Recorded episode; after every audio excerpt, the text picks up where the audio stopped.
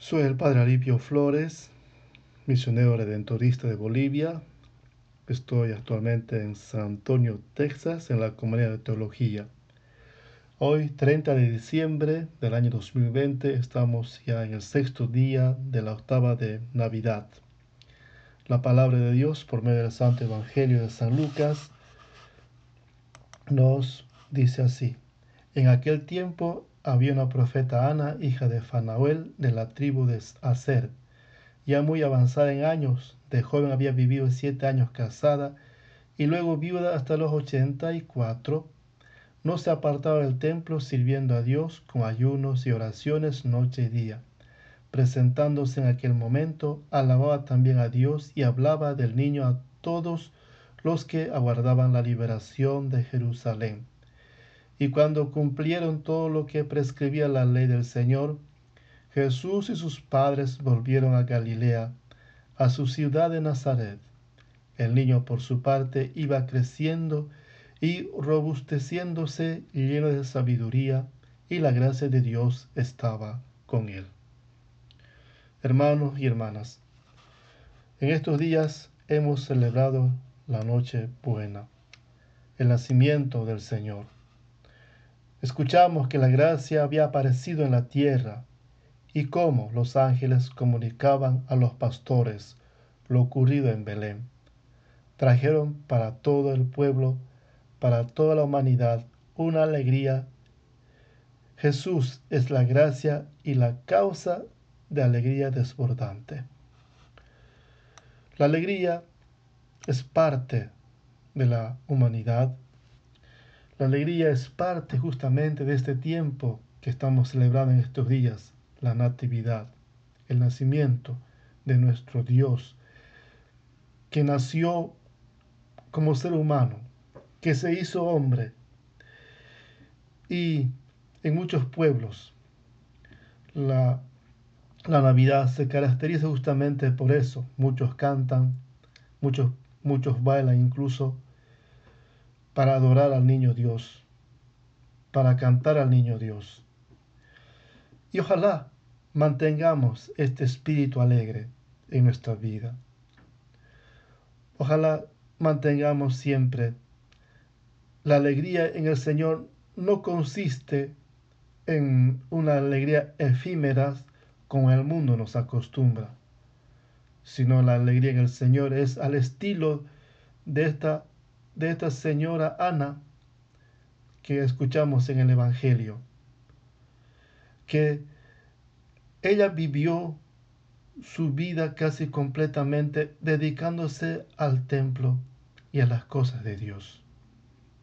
Una vida que para muchos puede, puede significar algo aburrido, algo que no concuasa con la, con la, con la carrera del consumismo del mundo moderno que hace una señora en el templo, donde todo el mundo se ocupa de las cosas, de las cosas del negocio, de otras cosas que de la diversión, por ejemplo, y qué hace uno en el templo rezando, o qué gana en el templo uno rezando. Yo prefiero disfrutar mi vida en ambientes más alegres, dirá uno.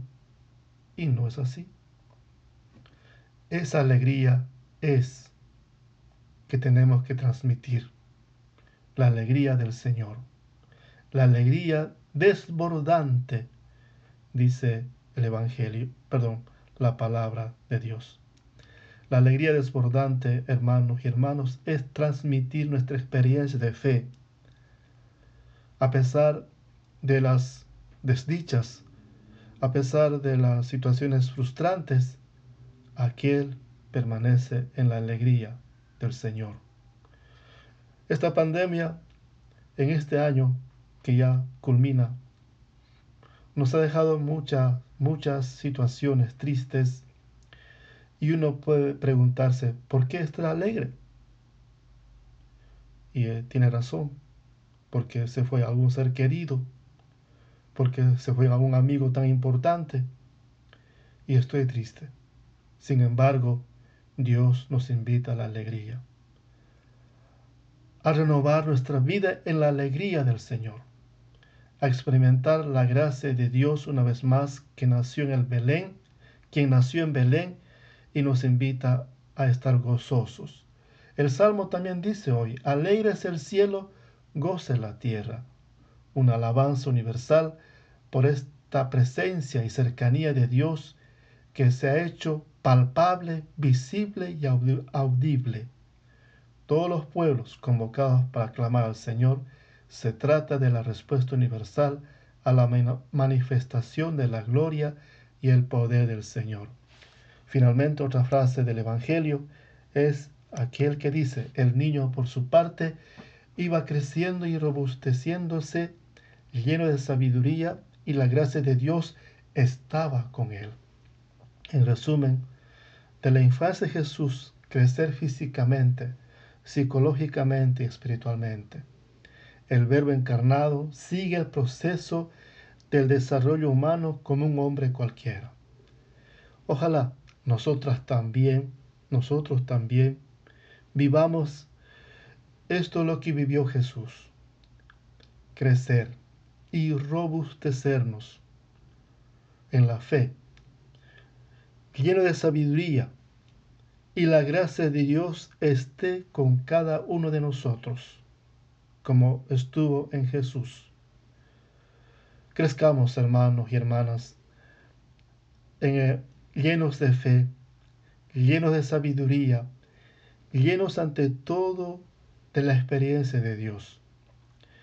Y que ese verbo encarnado, ese hombre, perdón, ese Dios que se, que se hizo hombre, nosotros también vivamos esa experiencia de Dios, realmente que Dios nos ayude a ser más humanos, por esa misma razón, esta pandemia también nos, nos concede esa gracia a ser más humanos, amar a nuestro prójimo, amar a nuestra planeta Tierra y amar a Dios sobre todas las cosas.